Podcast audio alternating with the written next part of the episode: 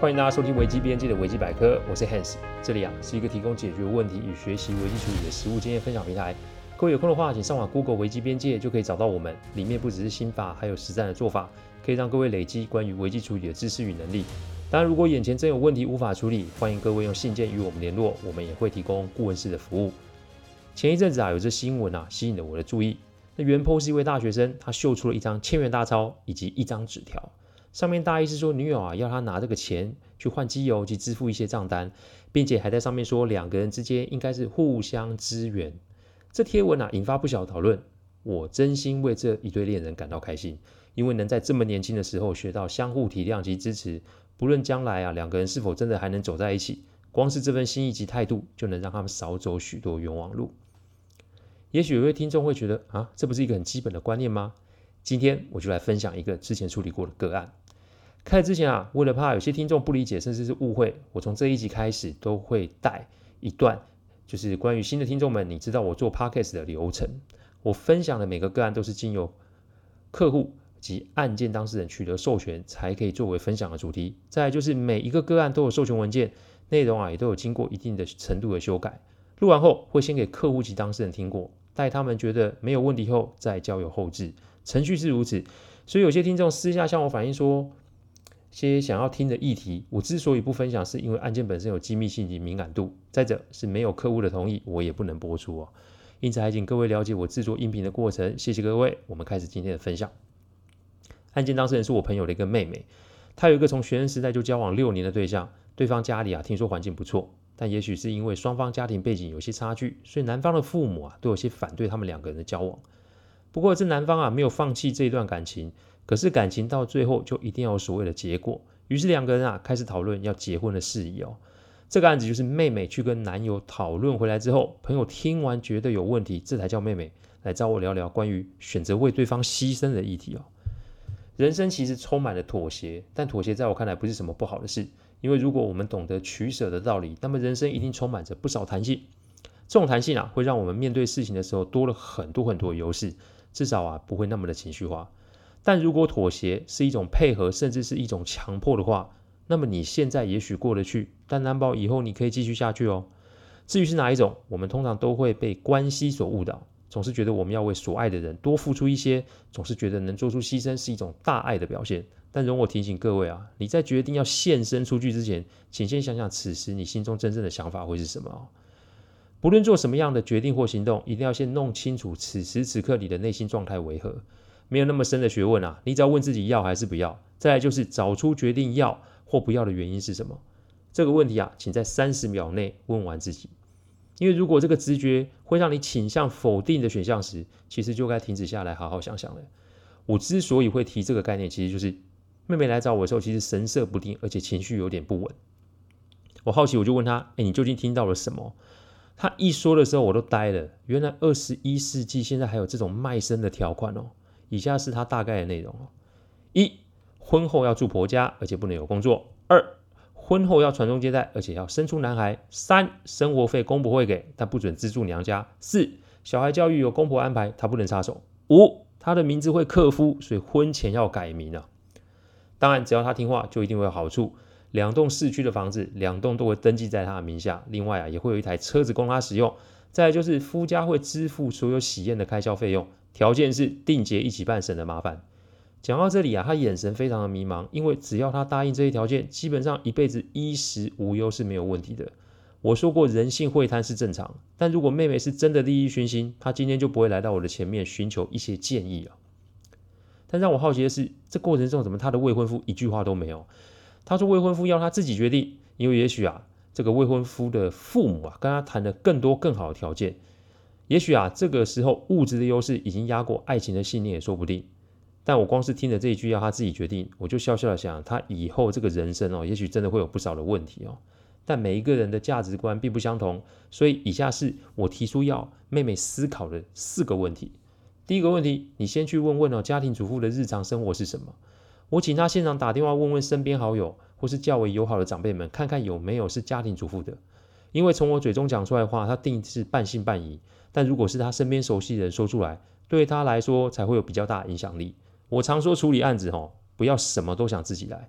我们要的是客户可以理解并且做出选择，我们要的不是在客户前面显示我们有多么的厉害，这是一个很重要的职业守则。他问完一轮后啊，脸色开始有些不自然。其实家庭主妇就是要包办家中所有的事。以他这个个案来说，在没有孩子之前，那就是要打理家务及照顾先生起居为主。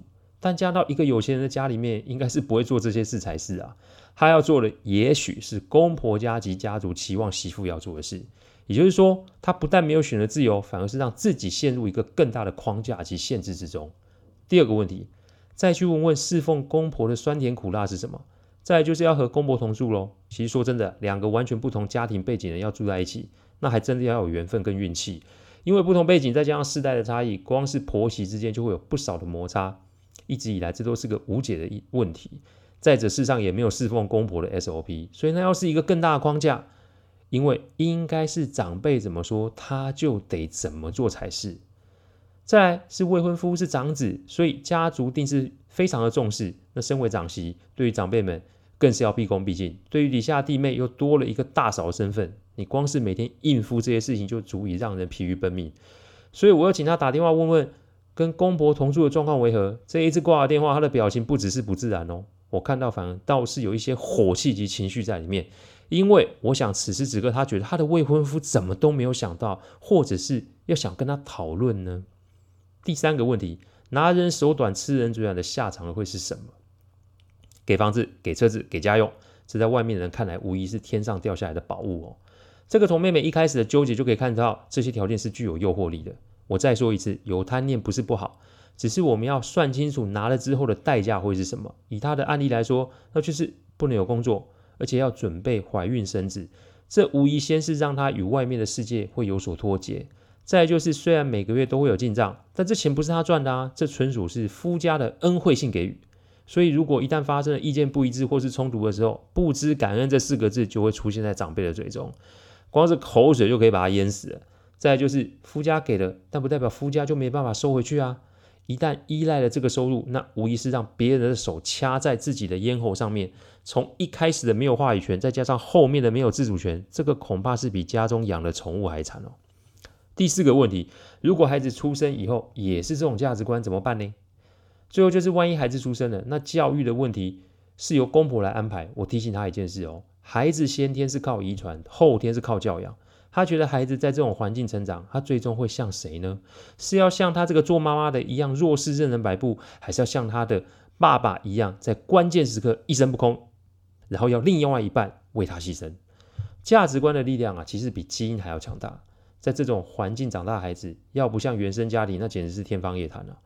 而且不只是下一代，也许连他的孙子女都得接受这种安排，难保啊，他这个未来的媳妇哪天熬成婆婆都。不会像是现在这个样子，所以到底是未来的物质重要，还是未来的人生及下一代重要？